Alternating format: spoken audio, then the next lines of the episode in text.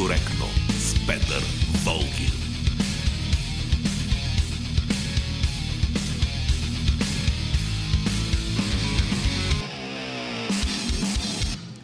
Здравейте, вие вече сте в компанията на екипа на Политически некоректно. Георги Бангиев е звукорежисьор, Божан Петров е продуцент на шоуто, Ивелина Георгиева отговаря за нашето присъствие в интернет. Аз съм Петър Волгин. За няколко неща ще говорим днес.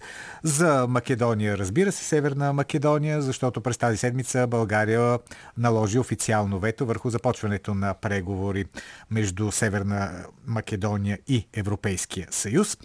След това ще говорим с професор Даниел Вълчев за начина по който управляващите управляват кризата с епидемията, могат ли да се справят по-добре и дали тези мерки, които до сега са взети, са достатъчни. Ще говорим, разбира се, и за коронавируса, за това какво се е случило преди повече от година в град Охан, откъдето тръгна всичко. Ще обърне внимание и на още една скандална тема, именно е, искането за отстраняване на един професор от Софийския университет Свети Климент Охридски с препратка пратки, разбира се, към а, други държави, подобни случаи в други държави. Но започваме с Северна Македония. Политически некоректно. Ветото, което България наложи върху започването на преговори за членство на Северна Македония в Европейския съюз, беше единственото правилно решение. Всяка друга българска позиция би означавала две неща – първо, че сме нихилисти по отношение на собствената си история, че малодушно се съгласяваме всеки, който не го мързи, да си присвоява историческото ни наследство. И второ, че безгръбначно се поддаваме на натиска, който ни упражняват големите държави. Всъщност, именно на този натиск разчиташе и Скопие. Вероятно, там са разсъждавали последния начин. Няма проблем да продължим да си измисляме история за сметка на българите, като ги натиснат великите сили, те ще клекнат. Къде ще ходят? Само, че този път София не клекна, прояви принципност.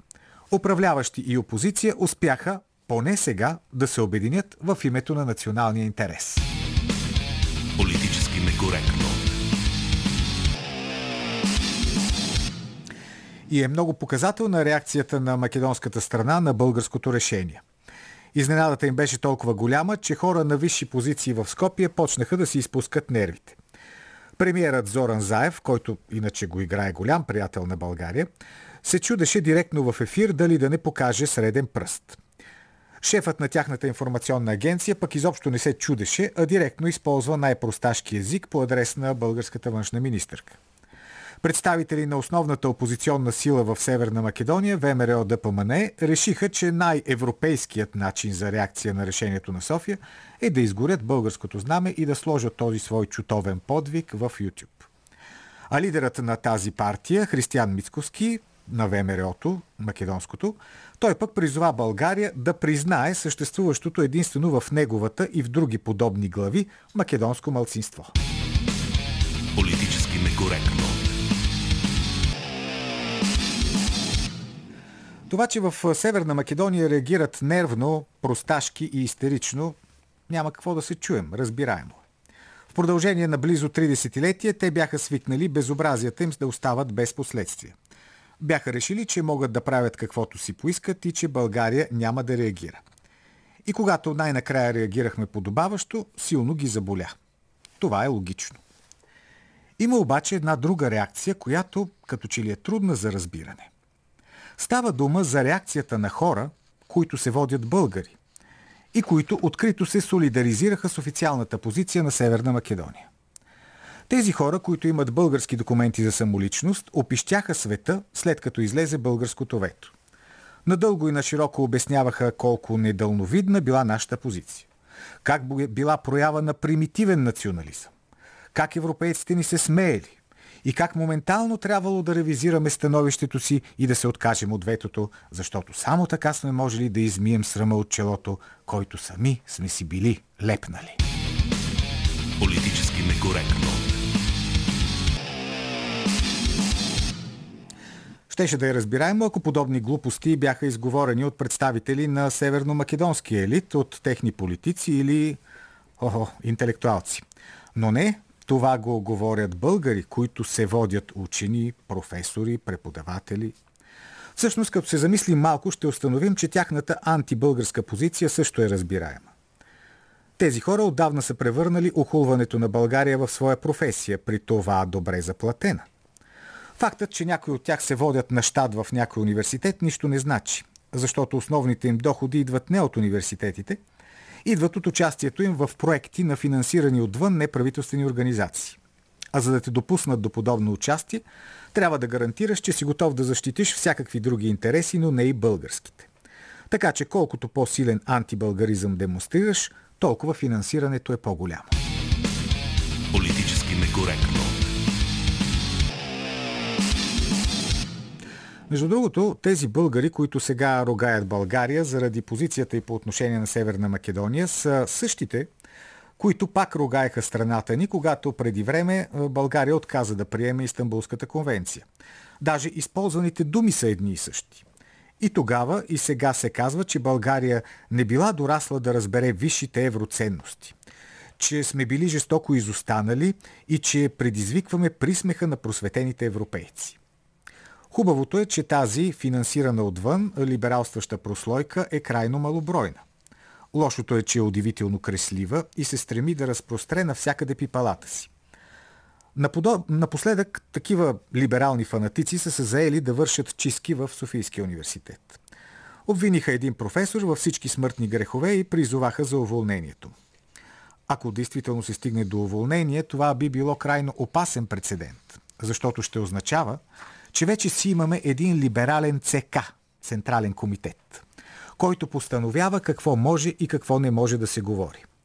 Първо въпросният ЦК ще уволнява в един университет, после в останалите университети.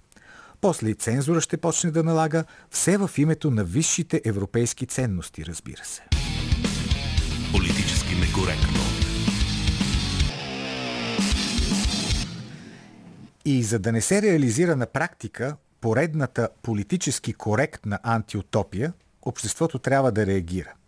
Да не позволява на разни самоназначили се експерти, фалшиви интелектуалци и псевдоучени да налагат на останалите своите обоги стереотипи. И няма значение дали става въпрос за Северна Македония или за вътрешните ни дела. Всеки опит за установяване на цензура трябва да срещне категоричен отпор. Все пак свободата на изразяване е едно от малкото позитиви, които ни донесе преходът – и не бива да се отказваме с лека ръка от нея. Политически некоректно. Гост в Политически некоректно днес е професор Даниел Вълчев. Той е декан на юридическия факултет в Софийския университет Свети Климент Охридски. Здравейте, професор Вълчев. Здравейте и благодаря за поканата. Благодаря, че се отзовахте. Разбира се, да припомним на нашите слушатели, че вие бяхте и министър на образованието в периода 2005-2009 година. Преди това бяхте и депутат, т.е. имате достатъчно опит и в българската политика.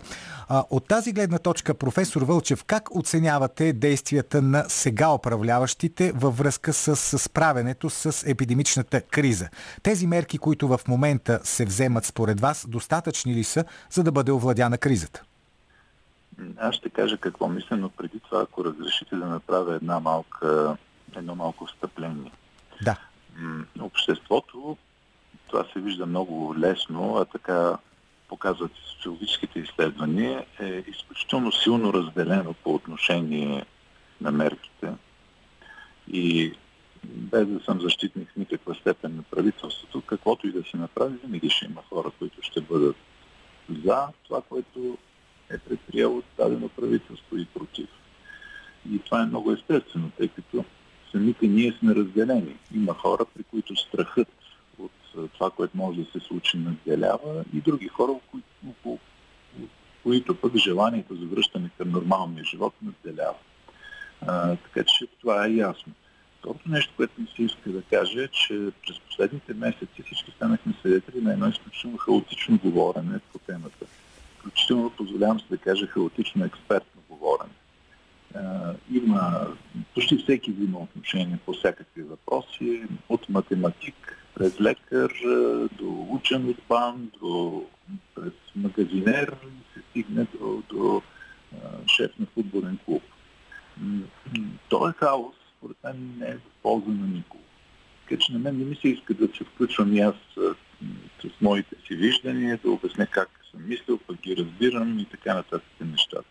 Но това, което мога да кажа със сигурност е, че едно нещо прави впечатление и това е, че нашето правителство, честно казано по подобие на повечето правителства, през март и април предприе едни свръхмерки за ограничаване на, на разпространението на вируса. Ние бяхме всички свидетели. Те бяха така а, откровенно милиционерски мерки. А сега като че ли няма самочувствието да го направи. А защо, когато, защо професор Вълчев няма самочувствие? Само, само да кажа, аз не съм специалист, но данните са много красноречиви. Всъщност ние сме точно в 10 пъти по-тежка ситуация, отколкото през април. И хората настанени в болници, и в интензивни отделения и така нататък. Те са горе-долу едно към 10. Защо няма самочувствието ни? По различни причини. Крайна сметка, първо, разбра се, че мерките за социална дистанция не могат да бъдат твърде дълго прилагани. Мисля, че това е ясно. Ние хубаво ще се запазим, но економиката ще отиде на място, в което трудно ще извади. Така че тук трябва да се намира някакъв баланс и повечето правителства правят това. А пък специално по отношение на правителството на господин Борисов има и друго, че в крайна сметка делегитимацията на това правителство е много силна, след, особено след лятото, след тези разкрития, след протестите. Така че допускам, че те нямат самочувствието да го направят. Аз за това искам а, да поговорим повече след малко, но сега да ви върна към а, в битността ви, когато бяхте и министър на образованието. Сега има един изключително сериозен спор, както вие казахте, дълбоко разделение има в българското общество. Според едни трябва да се продължи дистанционното обучение в името на запазване на здравето, според други то нанася непоправими щети върху образователния процес и колкото по-дълго продължава, толкова по-зле ще се отразява на поколенията, които учат, било то ученици или студенти. Вие какво мислите за това? Ами той този въпрос а, стои пред нас а, като университетски преподаватели. Също, в, крайна да. сметка, в крайна сметка в юридическия факултет на Софийския университет имат над 2200 студенти. Ние направихме в началото на семестъра опит да започнем дистанционно, започнахме с а, противоепидемични мерки и така нататък, но след заповедта на министра на здравеопазването, разбира се, минахме на дистанционно обучение. Сега тук за дистанционното обучение много неща могат да се кажат и вероятно години след като тая работа, слава Богу, приключи, ще може да се правят някакви анализи, но да кажа моето мнение към момента.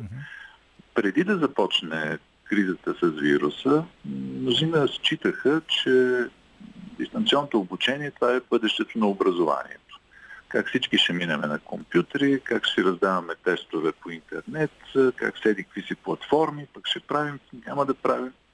И горе-долу всеки ще стои вкъщи.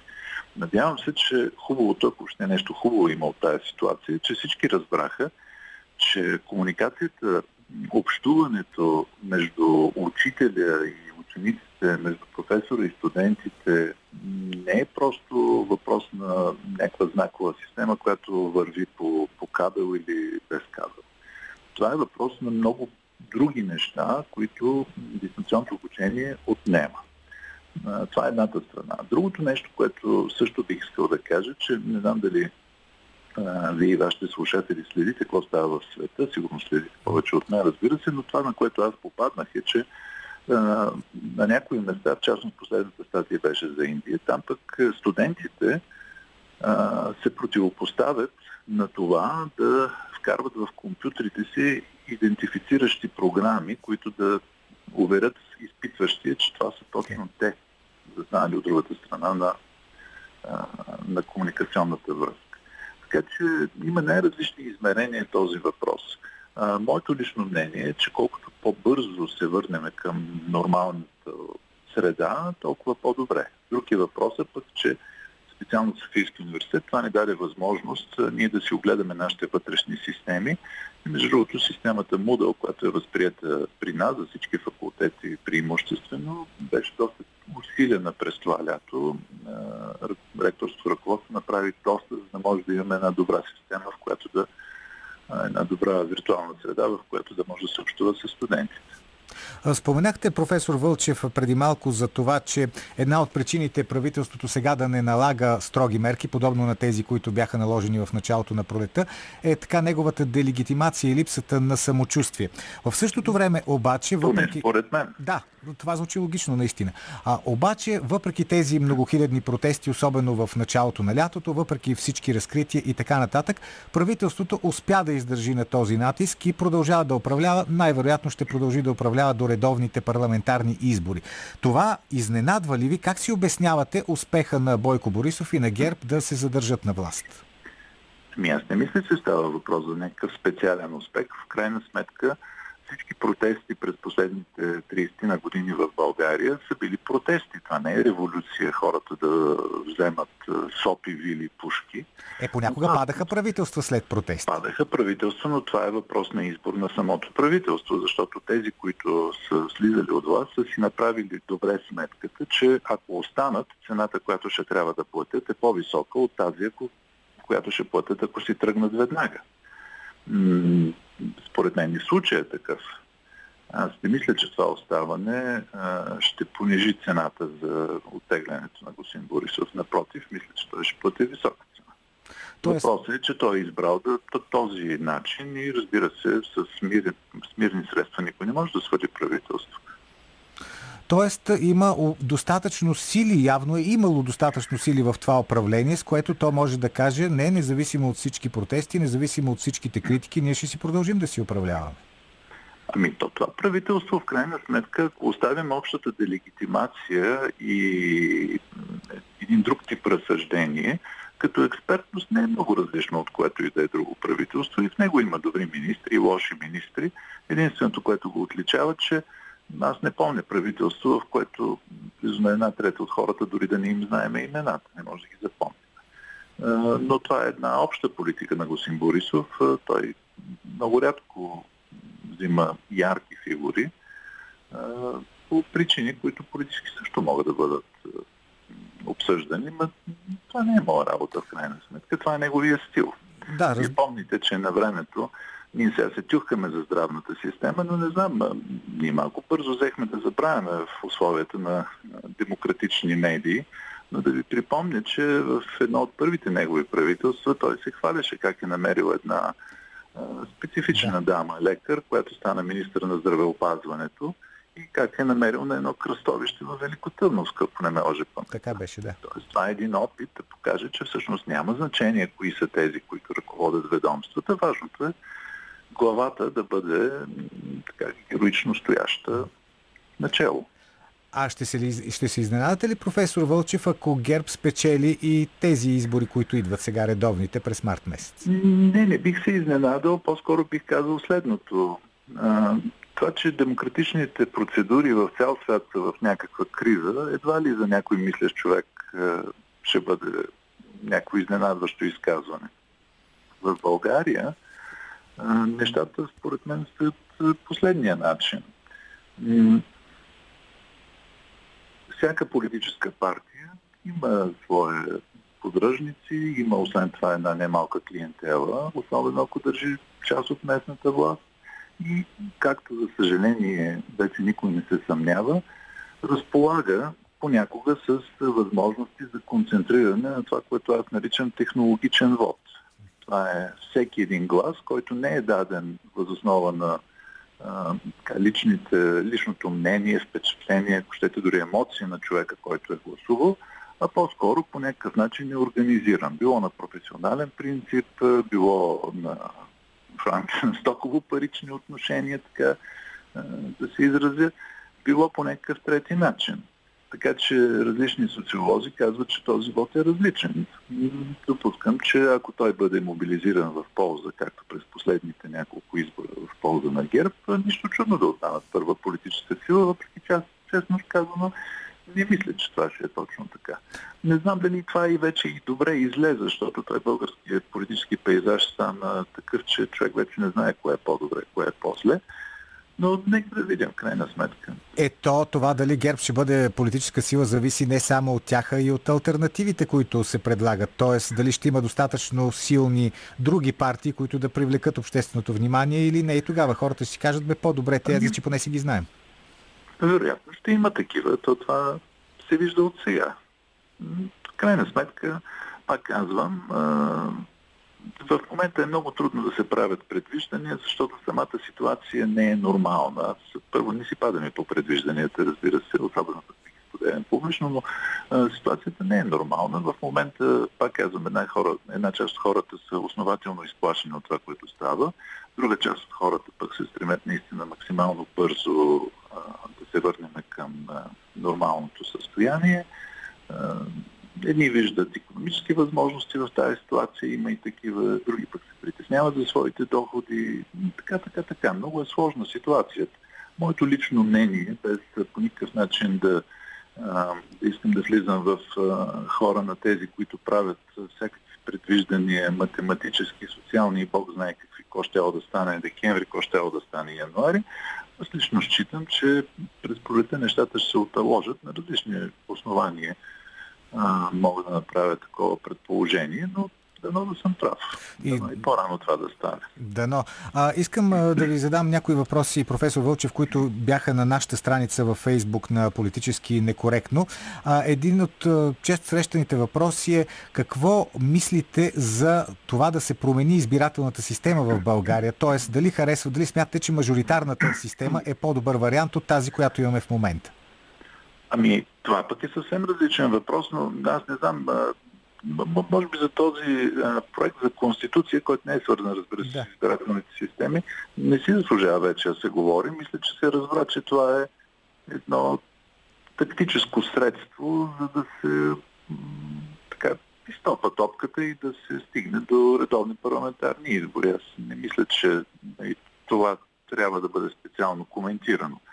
Сега, що се отнася до избирателните системи, той този въпрос се дискутира многократно, това число и в България. И от стотината години, може малко повече, през които са известни типичните пропорционални избирателни системи, може да се направи един много ясен извод. Значи никоя система не е нито добра, нито лоша. Напоследък ние говорихме доста за по повод на американ... изборите за американски да. президент за тази двустепенна система, при която хората избират участници в електорално тяло, което пък на своя страна, от своя страна избира президент, какви изкривявания има и така нататък. Но както виждате, повече от 200 години това нещо работи. Просто спецификата на двамата играчи в момента насочи прожекторите на тема, не че това не работи. Тоест, избирателните системи сами по себе си не са нито добри, нито лоши. Те обаче имат много ясни ефекти. И те са описани много давна в в литературата и в конституционното право и от гледна точка на политическите науки. Вашето предпочитание към коя от двете системи, ако имате такова?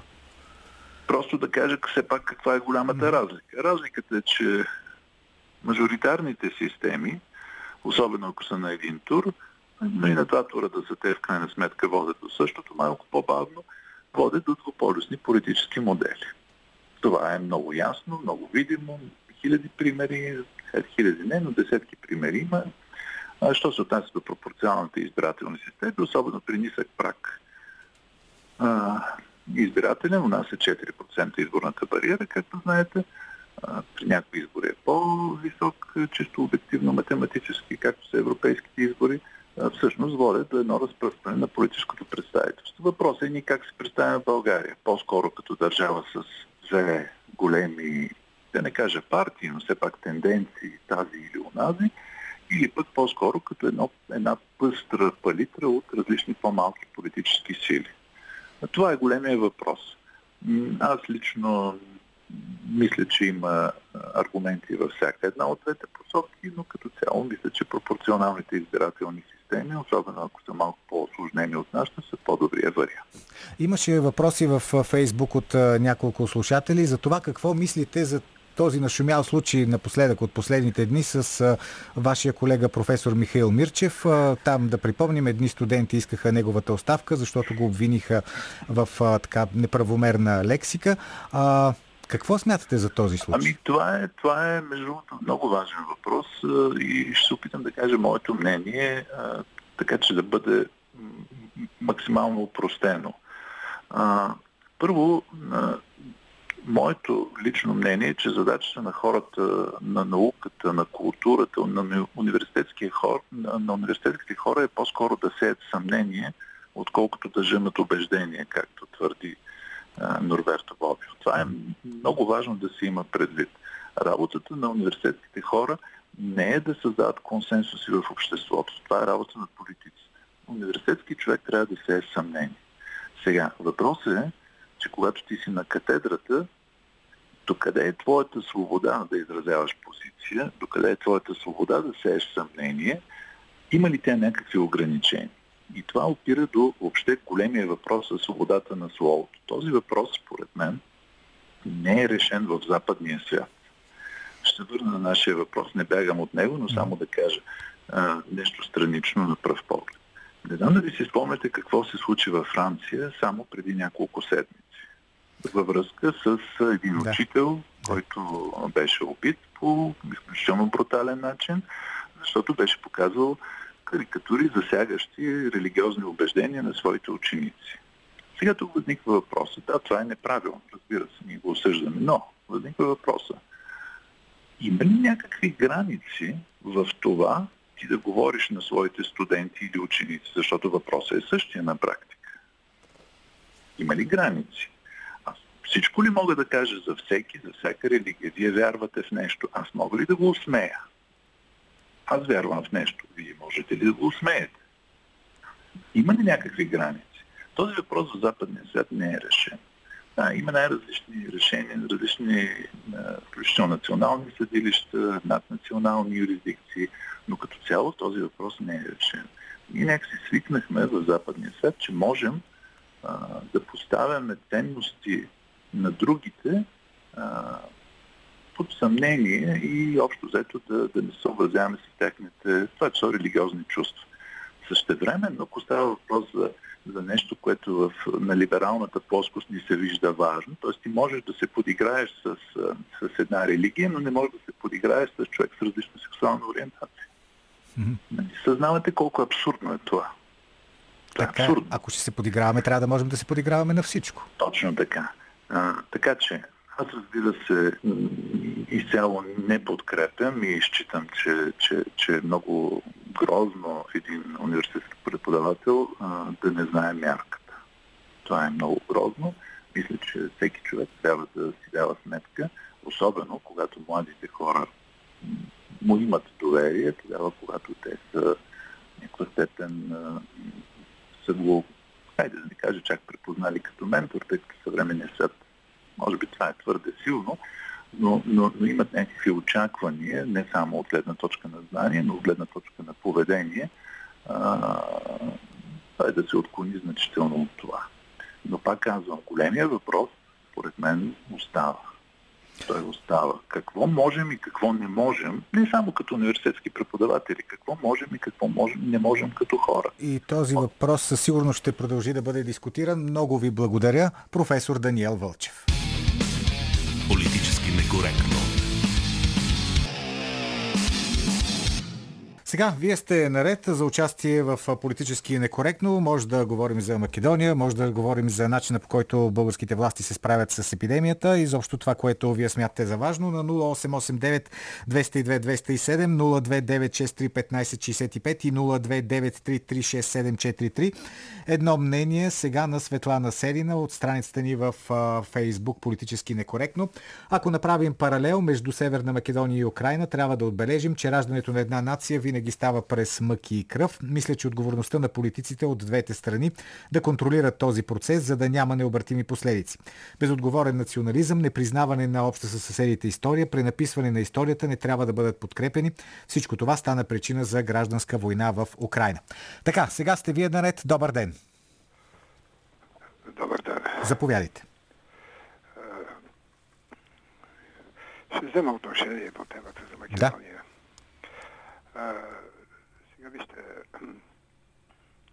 аз се чудя и не мога да си отговоря на въпроса. Всъщност много лесно може да се отговори на този въпрос. Но а, как може толкова интелигентни хора, имам предвид а, конкретна личност, а, доктор по философия, не знам дали се сещате за кого говоря. Не, за кого говорите? А, трябва ли да му кажа името? Ами да, да, защото така няма как и слушателите със сигурност и те не се сещат. Доктор Константин Георгиев. Той е един от основателите на СДС. Така, какво за него? Ами, един изключително интелигентен човек. А, и, в, а, и на битово равнище, и в междуличностните си отношения. Голям антинационалист. Точно за това, което вие говорихте. Доктор по философия. Да, Познание, структура и метод Хегеловата философия на религията. Това е докторската му дисертация. Добре, мен ми е по-интересно, вие какво мислите? Ами вижте какво, аз, аз мисля точно за тези, които а, а, са на антибългарска позиция. Ами това е, а, как да ви кажа, това е, а, тук не става въпрос за национализъм, тук става въпрос за една коректност. Да, и за уважение към фактите, към историческите факти. за уважение към историческите факти, макар че фактите могат да бъдат интерпретирани по най-различен начин. Та, и си го обяснявам само с, ед, с едно нещо. Да. А това са финансовите потоци, които идват от, Македо... от, от Северна Македония. Единствената причина, според мен, за, за тази антибългарска кампания това са парите. Винаги става дума за пари, каквото и да ви говорят, както гласи популярната фраза. Благодаря ви. Още едно мнение от нашата страница. Пълната свобода на мненията е нещо, от което интелектът никога няма да се откаже. Той е на Цвета Мънгов и никога няма да понесе зона на забрана, граници на изразяването, автоцензура. От тук до мракобесието има само микрон. Ако не харесваш мнението на някого, опонирай, съди го ако щеш, но нямаш право да му режеш главата или да го уволняваш. Трува ми се съвсем логично това мнение. Добър ден! Дали се чуваме? Ало? Да, слушам ви. А, господин Волгин, Да, заповядайте. а, Георги от Хасково. Кажете, Георги от Хасков. От, отнасям се с а, голямо, винаги съм се отнасял с голямо уважение към професор а, Вълчев и позициите му, Да. но във връзка с това, което той последно а, ще, ще ви кажа, че намирам едно противоречие в а, а, изказването му. Кое е Първо той конкретно? каза, университет, университетските преподаватели са да внасят съмнения, а не да а, Да налагат консенсус консенсус. да Да. създават.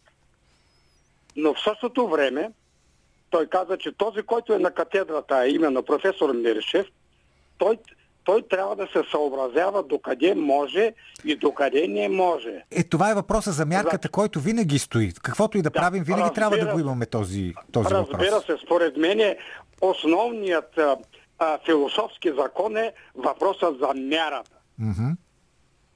А, но това, което а, а, искам да ви кажа е, че професор Мирчев излиза какво може и какво не може. Той трябва да се съ- съобразява, че не може да говори това, с което кресливото малцинство, за което говорихте, което насажда своите мнения, значи той трябва да се съобразява именно с това. Така излиза. Е, не трябва. Иначе ще, иначе ще продължа да се уважавам професор Вълчев за всичките му позиции до сега. Слушам. Не трябва да се съобразяваме с а, кресливото мълцинство, независимо колко то е кресливо и колко власт е успяло да си присвои междувременно, защото това също е Да. факт.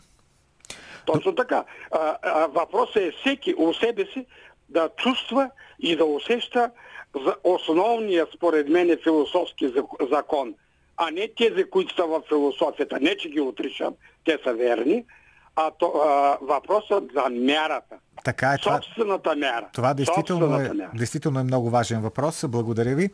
Добър ден. Добър ден, ало. Заповядайте. А, бих искал да кажа, че има световен заговор. Защо мислите, че няма? Твърде възможно е. За какво има световен заговор? А, за тероризма в света. Да има тероризъм или да няма. Ами ако го няма Путин, ако я няма Меркел и ако, е, ако го няма Байден, няма да има никакъв тероризъм и няма да... За какво да говориме? Ема ще има други на техните места. Е, да, ама те не са терористи. Терорист, това е Путин, Меркел и Байден, това са терористи. Защо точно тях нарочихте за най-големите терористи? Еми, защото по тяхно време има тероризъм. Е, това, че, примерно, да кажем, имало, имало е някой министър-председател по времето на Хитлер, не значи, Е, че и този министър-председател е хитлерист. нали Еми, така? пак си говорим с вас, добре? Добре, ще си говорим. Добър ден, Добър ден. заповядайте. Основният философски момент е съмнявай се. Така е. Няма нищо лошо в това. Ние всъщност трябва да сме позитивни и да се радваме на живота и да се съмняваме и да казваме истина. Мгм. Поне от наша гледна точка. Аз съм Спиридонов и само ще подчертая, че нямам нищо общо с социалните мрежи, никога не съм се интересувал от тях. Ваше право, разбира се. Да. Според мене, просто трябва да се баламосва народа и да се тушира омразата, неприязнеността към тази е, структура, тези структури по-точно, които ограбиха и засипаха народа. Народа страда най-вече заради това, защото без контрол, без е, никакви граници, една огромна лакомия беше ограбен и засипан. И тези структури, тези групировки, вместо в момента да развържат чувалите с пари и съндъците с кюлчета и да помогнат на този съдран, съсипан народ от тях, се чудат по какъв начин да го разиграват. Ама те не са ги пълнили тези чували с идеята след това да ги развързват, нали? Знаете. Да, но ще се стигне до там, че ще им бъдат отнети тези чували, ако не го направят. Ами, може и такава теза да има, макар че опита от последните 30 години сочи друго. Почти никой от тези с чувалите не търпи някакви санкции, освен ако съответната власт понякога не реши, че са прекалено неудобни. Още едно мнение от нашата страница политически некоректно във Фейсбук ще ви прочета. То е на Илия Въчев. Братята македонци до сега получаваха достатъчно подкрепа от нас и злоупотребиха с нея, доказаха, че не я заслужават, затова стоп на евроинтеграцията им, докато не се осъзнаят. Добър ден. Ало? Да, слушам. Ало? Слушам ви, да. Ало, добър ден. Добър ден. А, Валентин Александров от София. Кажете, съм. господин Александров. Просто искам на някой да кажа с, за Северна Македо- Македония. Това толкова а, тежка ситуация. Ами няма ли кой да им каже на тези братя ли са там, както искат. Ние ги наричаме, ние сме същите, но както Абе, както искат да се наричат. че е ние сме право. шамаросани за това, че сме били фашисти с фашистска Германия, сме шамаросани, като са ни взимали 150 км западни покрайнини. Македония, айде и нея са откъснали. Ние сме го преглътнали това нещо. Просто искаме некой на глас да изкрещи, че нашата страна толкова удрена от всякъде, още знаете, пет вековно родство, знаете, Първа световна война катастрофа, знаете, сега пак катастрофа при нас се получава. Просто един нещастен народ сме, погледнато от всякак, макар че имаме такива възрожденци, такива. И ето сега искаме да си запазим единствено историята. Нашите възрожденци родени в тази земя там. Да. Кой не може да го каже да го изкръщи на глас? Защо е цялата работа? Ами да, обаче трудно разбират нашите съседи този аргумент. Аз се чудя защо. Никой не им, казва, никой не им казва да сега да има някакви претенции към тях. Единственото, което искаме е да се уважава историята и историческите факти. Добър ден. Добър ден, господин Володин. Заповядайте. Бонев от Пловдив. Края на 60-те години някъде, когато започнаха да се появяват червопогащите от тази нова тогава материя, Да. А, излезе един такъв израз, защото тогава всяка девойка искаше да има такъв а, червопогашник. Излезе този израз, че а, след два червопогашника тя е готова на всичко. И сега бях забрал за този израз изобщо и, и бях изненадан да го чуя от македонците. Имам чувство, че те са замръзнали в една а, комунистическа капсула на времето и литием и цялото има общество и някакси са извън, извън времето, в което всъщност тече. Щом като се върнаха на един такъв израз, а, който беше от, от преди толкова десетилетия, наистина те са, те са в а, а, замръзнало състояние на, на, на времето. Малко положението е frozen, както в а, онзи прословут филм. И още един слушател ще чуем. Добър ден. Добър ден. Заповядайте. А, От вас да са Георгиев, Да, господин Георгиев. град Гоце Делчев. Да. Не мога да разбера, уважаеми господин Волгин, господин Каракачанов и другите да не ги обиждам какви са. Не бива да се обиждаме, А, да. доколкото знам, Гоце Делчев е роден в град Кукуш, егейския дял на Македония. Какъв българин може да бъде той? Е, самия е той, самия той в неговите писма, всичко, което е писал, казва, че е българин. Не знам, възможно е да е истина, възможно но е, да. Трябва да се свърже някой, който вярва в Бога с неговата душа. Не, не е Душата не необходимо. умира, тя е жива. Да, сигурно За е да го така. пита лично, аз съм лично бил на събрание а, на Сматракаля в София. На- Той казва, че Вапцаров никога не се е смятал българин, а македонец. Ми, Те са били един кръжок. Аз съм жив Не. още, той с Матракаля помря. Не, не. Никола Вапцаров винаги се е смятал за българин. Това, че след това в го Македония го превеждат на македонски, вече е съвсем друг въпрос. Така че именно хора като Вапцаров, като братя Миладинови, като Гоце Делчев, разбира се, че са българи и всякакъв, оп- всякакъв опит да бъде преиначен от тях, да бъде преиначен техния происход, си е жива историческа фалшификация. Така, благодаря на всички, които се обадиха. Политически некоректно. Политически некоректно продължаваме с ковидната епидемия. Навърши се една година, откакто беше диагностициран първия пациент в китайския град Охан с коронавирус. И до днес продължават споровете за происхода на този вирус, дали той е естествен, дали всичко тръгва от пазар за животни или става дума за изкуствен вирус, за изкуствено създаден и по някакъв начин изпълзял от съответните лаборатории. Можем ли да открием истината? Калина Андролова разсъждава за това.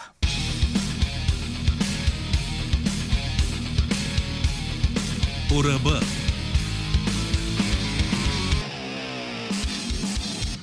Според канадският адвокат по патентно право Дейвид Шварц, не може да патентоваш болесно състояние, като например рак или грип. Но ако говорим за патент върху форма на живот, като бактерия или вирус, които са променени от човека, тогава отговорът е да. Ето защо съвсем естествено светът трябва да очаква събития, свързани с нови вируси, които могат да носят печалби. През 2010 година Центърът за контрол на болестите в САЩ печели патент върху конкретен щам на ебола. Собственикът вече има право да изисква такси за неговото ползване. Само година по-рано, през 2009, стартира проектът Predict, който е част от по-голяма програма, в която влизат общо 4 проекта, свързани с превенция на пандемични заплахи. За 10 години учените идентифицират около 1200 вируса, които имат потенциал да предизвикват пандемии. Още през март военното разузнаване на САЩ посочва възможността SARS коронавирус 2 да е случайно изпуснат от лабораторията в Ухан. Китайската военно-медицинска академия от своя страна представя заключението, че не може да се определи дали огнището на COVID-19 е възникнало естествено или пък е резултат от случайен лабораторен експеримент. Китайските власти заявяват, че източник на заразата е пазара за морски продукти, но според данни на Американското военно разузнаване, минимум една трета от първите 40 заразени с коронавируса не са имали никакъв контакт с пазара. Така наречената лаборатория в Ухан всъщност е институт по вирусология. Тази лаборатория е първото и единствено съоръжение в Китай с ниво на биосигурност четвърто, което е най-високото ниво на сигурност за патогени. Лабораторията получава това ниво едва през 2018 година, т.е. само една година преди да се случи пандемията. Там се колекционират коронавируси още от първоначалното избухване на ТОРС през 2002, но най-голямо количество вируси са събрани през 2016. В Ухан има и друга лаборатория с ниво на сигурност второ, която е само на 250 метра от пазара. В миналото колекцията от коронавируси се е съхранявала именно там. През последните 5 години учените в Ухан са се занимавали с експерименти в област, която се нарича gain на function – мутации на вируси за придобиване на нови свойства. Част от тези експерименти включват вирусът да стане по-лесно предаваем и по-болестотворен, казано на медицински език, по-контагиозен и по-вирулентен – през 2014 година администрацията на президента Барак Обама прави пауза в финансирането на този вид експерименти и по-специално тези включващи вирусите на грип, торс и мерс, т.е. и на коронавирусите. Съединените щати спират финансирането на 18 проучвания, макар че някои от проучванията по-късно са освободени от този мораториум. Дискусията за прекъсване на експериментите започва още през 2011 година, когато две лаборатории разкриват, че вирусът на птичия грип H5N1, който обикновено засяга птиците, е модифициран така, че да може да се разпространява между поровете. Критиците считат, че ако такъв вирус бъде изпуснат, може да предизвика глобално огнище. Въпреки всичко, работата с вируса на птичия грип продължава в лаборатории в щата Уисконсин и в Холандия. През 2015 година известният съветник на Тръмп доктор Антони Фаучи одобрява проект в размер на 3,7 милиона долара, който е възложен на Института по вирусология в Ухан. Тоест, американската държава аутсорсва изследвания с коронавируси. През 2017 година мораториумът за финансиране на такава дейност на територията на САЩ е вече отменен. Междувременно Националният научен консултативен съвет по биосигурност в Съединените щати е натоварен да даде препоръки по отношение на етичната рамка и отношението ползи-рискове – в САЩ започват дълги дебати и конференции. Някои експерти описват изследванията като проактивен подход към това, което ще се случва в природата и казват, че експериментите с коронавируси са отрешаващо значение за разработване на вакцини и терапевтични средства. Други считат, че е тревожно, когато на вирусите им се придават свойства, които не съществуват в природата. Споровете се засилват още повече заради случайно изтичане на патогени от няколко защитени лаборатории в Съединените щати. Има случаи на лабораторни служители, заразени с бактерии, причиняващи чума и бруцелоза. През 2014 от американска лаборатория изтича сибирска язва, заразени са 84 човека. От момента на потушаването на първоначалното огнище на Торс през 2003 има документирани 6 огнища на Торс, предизвикани от лаборатории, като 4 от тях са в Китай. През 2004 подобно изтърване на вирус от ново САРС има от лаборатория в Пекин. Въпреки всичко, експертната общност решава, че подобни експерименти са основополагащи за разбирането на биологията и патогенезата на вирусите. Вирусолозите искат да разберат генетичния код на вирусите, спецификата на взаимодействие между вирусите и гостоприемника, искат да изучават как вирусите избягват имунната система и антивирусните контроли в организма на човека. Още от преди пандемията с SARS коронавирус 2 е известно, че в лабораторията в Ухан има на нарушение в безопасността на работата. През януари 2018 година посолството на САЩ в Китай предупреждава Държавния департамент, че лабораторията в Охан не разполага с достатъчно квалифициран технически персонал. В грамите се казва още, че учените са оповестили различни коронавируси, близки до САРС, които могат да взаимодействат с ACE2 човешкия рецептор и така да причинят подобни на ТОРС заболявания. В своя статия Newsweek подчертава, че е много слабо вероятно тази сложна скъпа лаборатория в Ухан с висока степен на сигурност да не се е занимавала с опити за мутации на вируса по схемата предаване от животно на животно. В лабораторията в Ухан се пази образец на вируса RATG13, който се счита за най-близък до SARS коронавирус 2. Има съвпадение на генетичния материал 96%.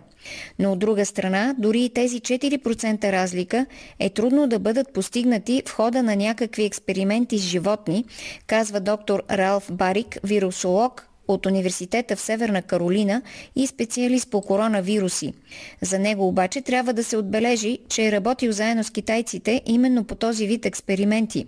Доктор Барик е един от най-страстните лобисти за подобни изследвания.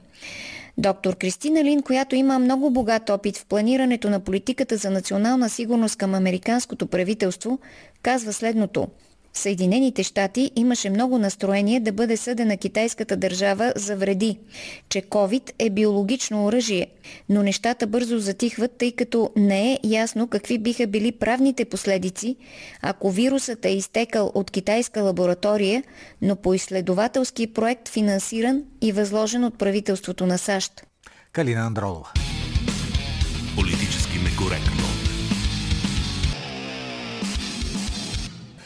В политически некоректно продължаваме с една изключително важна тема. Темата за свободата. Винаги е опасно, когато свободата бъде поставена под заплаха във всяка една сфера, но особено опасно е, когато свободата бъде поставена под заплаха в рамките на учебни заведения, защото именно в учебните заведения, били те училища или университети, хората се научават как да мислят, т.е. дали да мислят свободно или да мислят в кълъп. А този случай, за който вече стана дума, искането за уволнението на професор Михаил Мирчев е доказателство за тезата, че има сили в българското общество, както има и в много други общества, които се стремят да превърнат висшите учебни заведения в едни парници, в едни инкубатори, където може да се говори само по един единствен начин, може да се говори само политически коректно и трябва да се оглеждаш на не на 4, на 44 страни, преди да кажеш каквото и да било.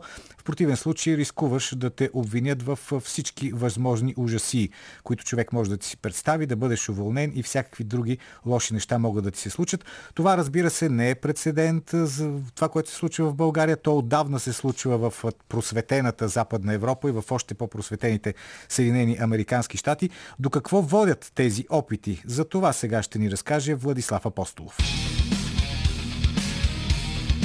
Културни войни.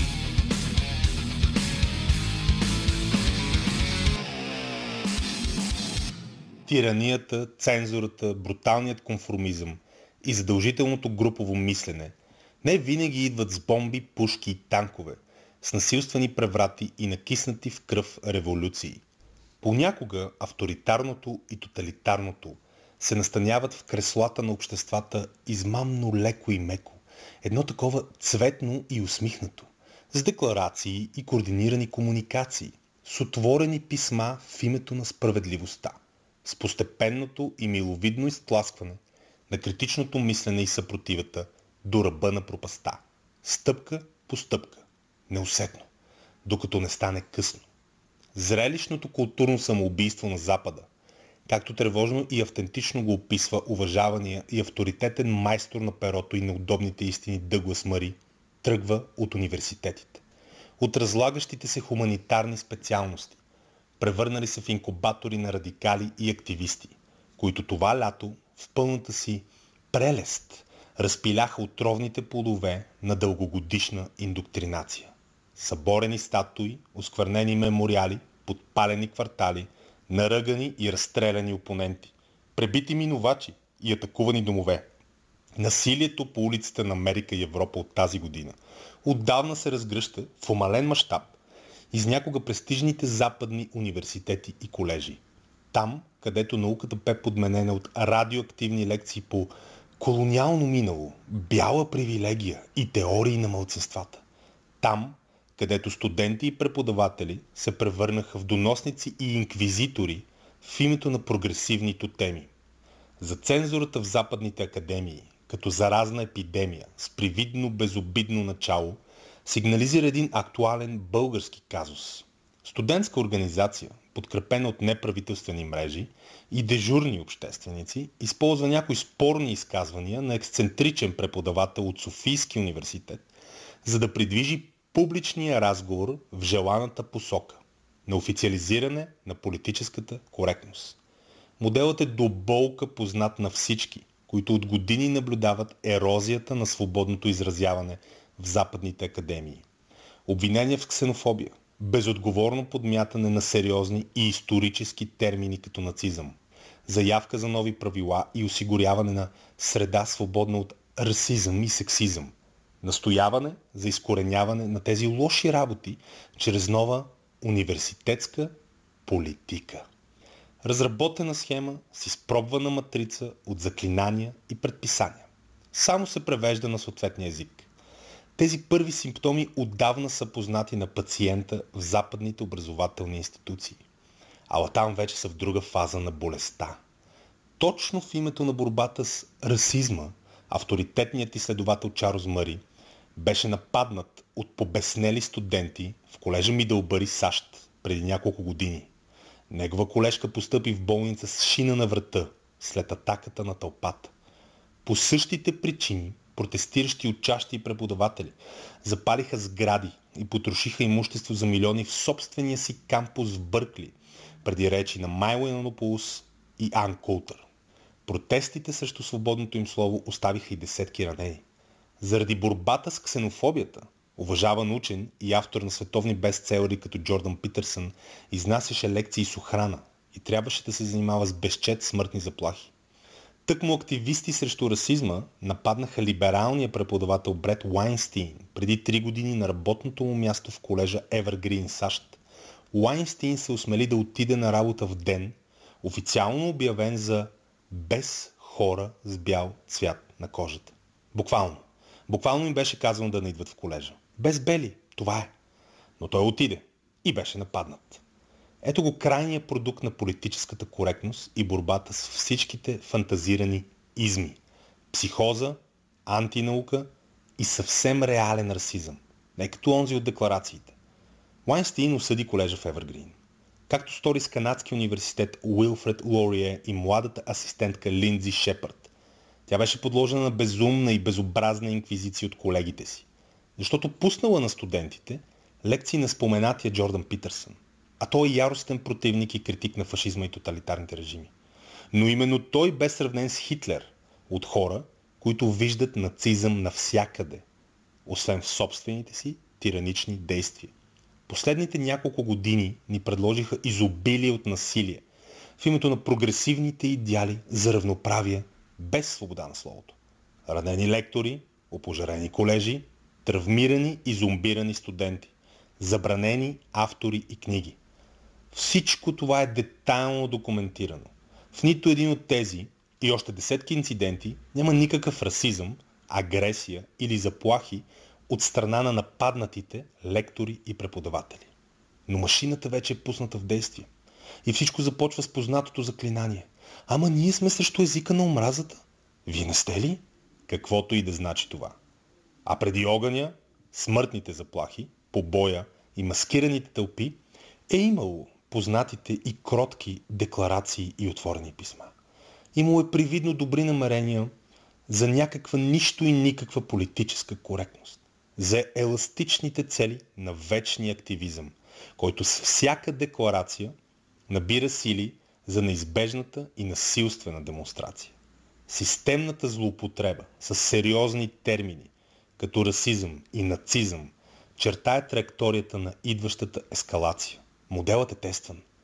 Затова е здравословно да се запасим с скептицизъм пред лицето на епидемията в академиите.